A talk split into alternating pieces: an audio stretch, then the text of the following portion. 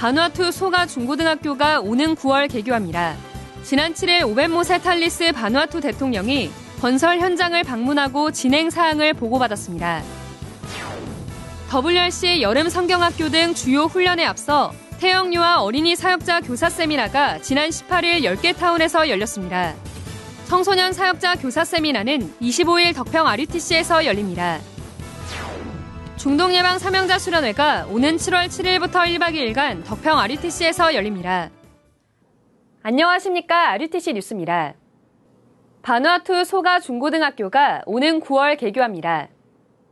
현재 35명이 중학교 입학을 앞두고 있고 해륜초등학교 재학생이 늘어 초등학교 5, 6학년 랩런트 70명도 이곳에서 수업받을 계획입니다.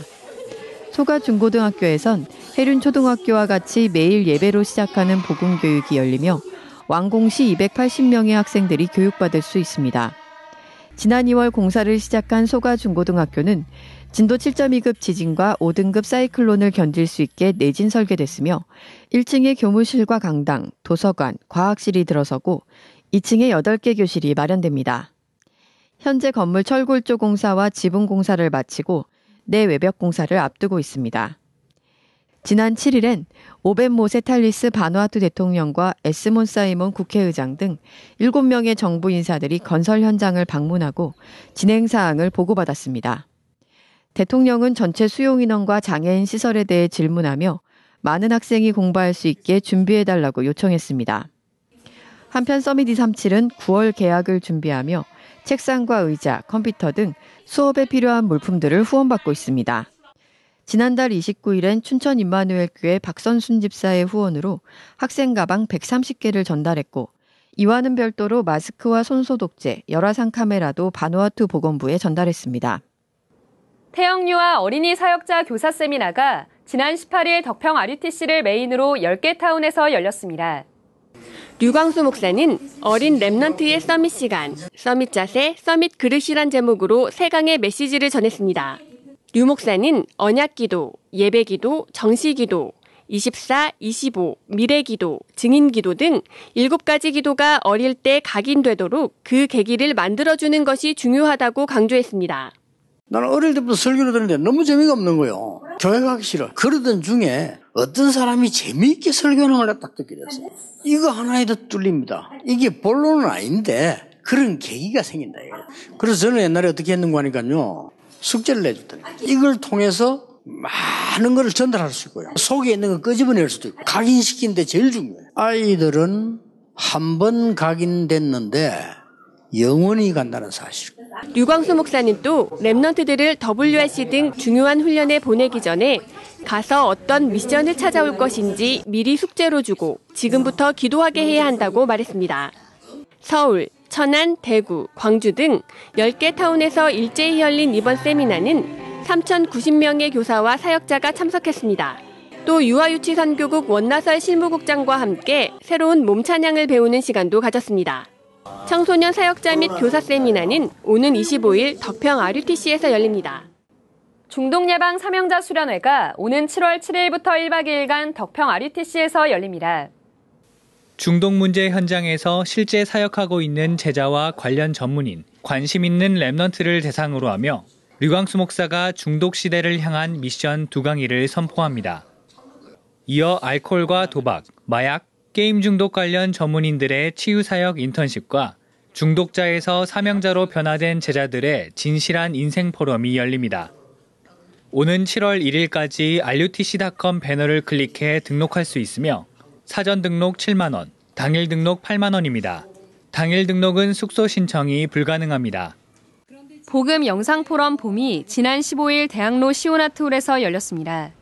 대학로 문화전도학교가 주최하는 이 포럼은 다양한 복음 콘텐츠를 발굴하기 위해 지난해 시작됐습니다. 올해는 치유를 주제로 영상 공모를 진행했고 전문인들은 공모된 17편의 작품 중 주제와의 관련성, 불신자의 공감 정도 등을 고려해 최종 수상작 5편을 선정했습니다. 이날은 수상작 상영과 함께 시상식이 열렸습니다. 5팀에게 상패와 총 250만 원의 상금이 전달됐고 작품에 대한 수상자들과 전문인의 포럼이 함께 진행됐습니다.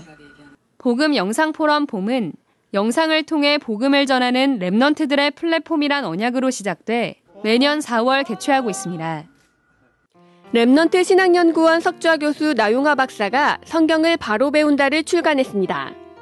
이 책은 우리말로 번역된 네 종류의 성경을 비교, 대조해 번역이 잘못되거나 부정확한 부분을 바로잡고 신학적 교리를 덧붙여 설명하고 있습니다. 기독교 서점과 인터넷 서점에서 판매합니다. 한편 나 박사는 최근 성경적 기독교 세계관의 중국어 번역본을 출간했고 또 다른 책 천국복음 CEO 로마서를 주제로 매주 강의하고 있습니다. 예일교회 유튜브 채널에서 누구나 시청할 수 있습니다.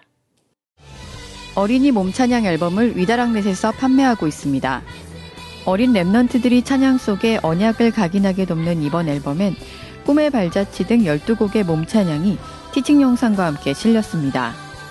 CD와 USB 통합 패키지로 USB엔 찬양 음원, 몸 찬양 동영상 파일과 악보집이, CD엔 12곡의 찬양이 한영 버전으로 수록됐습니다. 청소년 랩런트 사역자 교사 세미나와 화요 집회 현장에서도 판매합니다. 이번 주도 237 시대를 두고 기도하는 전 세계 성도들의 헌금이 계속됐습니다. 이름을 밝히지 않은 예원교회 성도가 1,000만 원을 드렸습니다. 뉴욕 세계로교회 정현영 장로 정옥희 권사 가정이 3,000달러, 이정심 권사가 2,000달러를 드리는 등 뉴욕 세계로교회에서 총 5,000달러를 헌금했습니다. 일본 야마나시 안디옥 교회가 237 센터를 마음담고 300만 원을 헌금했습니다. 복음제일교회 박태관 목사 가정이 500만 원, 무명의 기도자가 500만 원, 충주 새생명교회 성도 일동이 500만 원을 드렸습니다.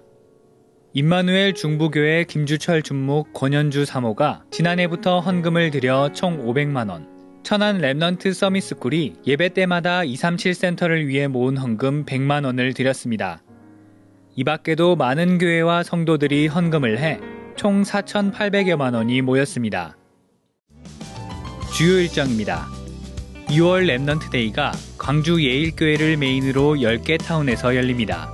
수도권 타운은 종전 예원교회가 아닌 경인 임마누엘교회와 참사랑교회 2곳에서 열립니다.